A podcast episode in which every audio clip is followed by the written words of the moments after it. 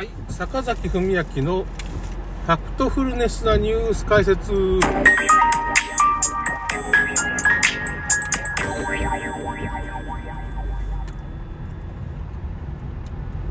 まあいろいろと大変なことになってるんですけど、まあ世の中の人がその真相を知るのはいつになるのか。まあ日本はちわりの人が気づいてないんでね、今恐ろしいことが起こってるってことに、そこはなんとか気づいてほしいですね。それでですね、僕はあんまりあの、まあ、小説投稿サイト書く読むっていうところと、まあ、アルファポリスっていうところに、まあ大体あと小説家になる、このみっつがさんだい、あとはうーんとノベルズ・デイズっていうのは講談社なんですけど、書く読むはKADOKAWA、アルファポリスはそういうアルファポリスっていう、まあ、ネットの出版社なんですけど、まあリアルでも異世界転生小説で、まあ結構そのなんていうかね、本のコーナーを持ってますね、書店にね。で講談社はまあ講談社ですね。まあそこはよんだい小説投稿サイトっていうかね、他にもエブリスタとか、エブリスタはいろいろ共同でやってる、出版社が共同でやってるとこですね。だからいろんな出版社の、実際出版社でもそのエブリスタを利用して、まあ、賞とか募集したり、大手の賞も募集したりしてますね。そういういろいろ。ちょっとちっちゃい出版社もそのエブリスタ系を利用して、双葉書店だったかな。な、なんかちょっとその、そういう出版社系の、まあ、実際中小とか、まあ中小とも言えないかもしれないけどね、まあそういうところの、まあ、賞なんかを結構募集してますね。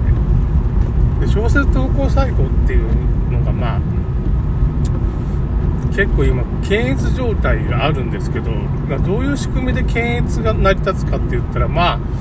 これ、まあ小説投稿サイトだけではなくて、スマホアプリっていうものをまあ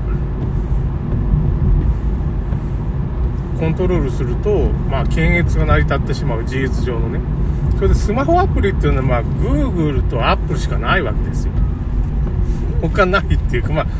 なんかね、中国の方では独自開発している オーエス とかね、その Google の Android っていうまあ オーエス がありますけど、それをまあ真似したような感じで中国のまあその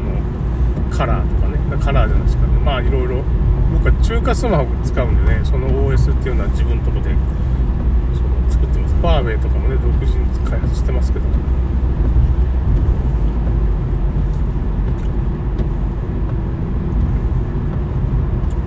それでまあスマホアプリをコントロールすることによって、まあ完全検閲ができちゃうんですよ。アップルとグーグルさえ動かせば完全に検閲ができちゃうんですよ。その爪痕が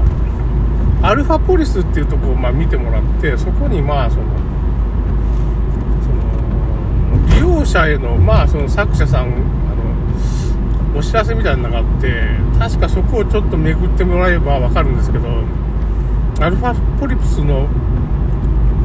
アプリがですね、 Google の方のアプリが、 iPhone の方はどうなんか知らないんですけど、 Android、Google のアプリがまあなんつうのかな、その許可が下りなくなったって、表示できなくなったみたいな感じになったんですよ、 Google から来て。で、なんでなんかって言ったら、まあコロナ関係の記事が載ってると、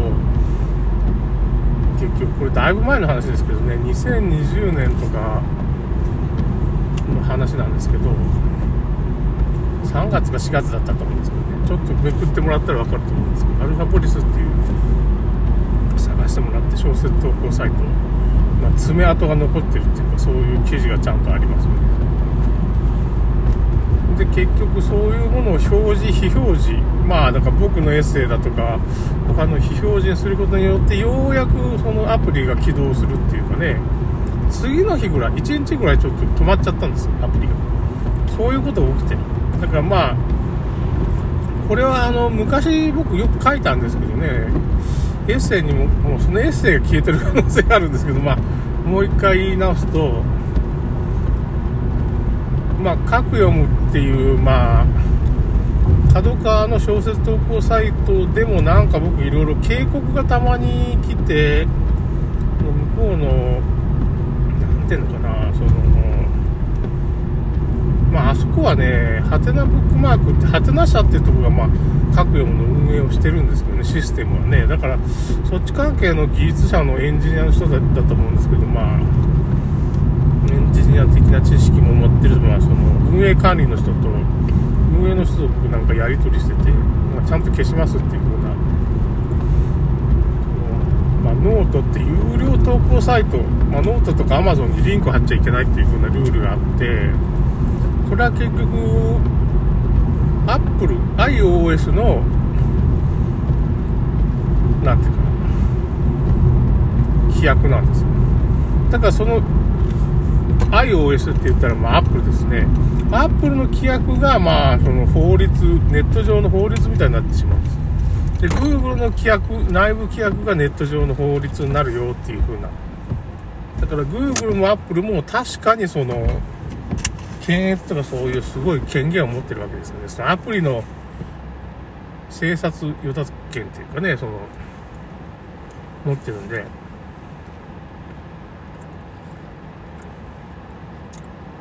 今ネットって言ったらパソコンじゃなくてもうスマホじゃないですか。ほとんどスマホでパソコンわざわざ買う人っていうのはどれぐらいなんかね、会社で使ってるとかじゃなくて個人で本当に。スマホ、パソコンなんか持ってる人いますかねと。パソコン持っとっても Windows だから、まあ Windows も検閲かかるわね。ビル・ゲイツの会社じゃんみたいな元ね、うん、全滅なわけでしょ。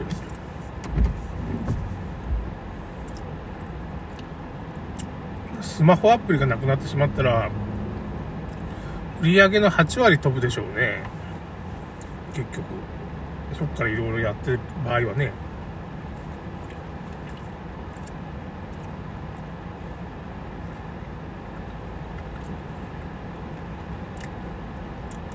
まあKADOKAWAはそこまでやってないけど、まあ宣伝みたいな感じで、まあ作家の募集と、まあどど読者向けのアプリなんだろうけど、そうすると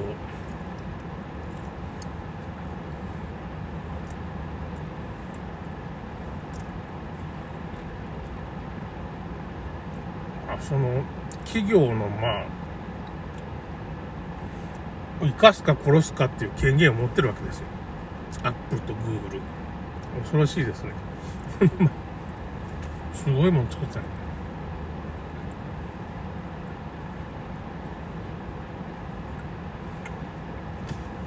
まあ、実質的な世界支配が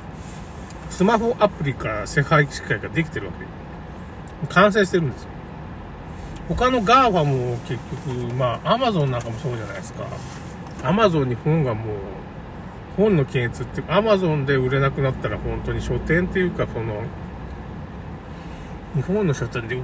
って言ったって、まあ、不便で仕方がないっていうか、楽天には入りませんからね。 Amazon, Amazon みたいな資本力がないから、零細企業の電子書籍は私も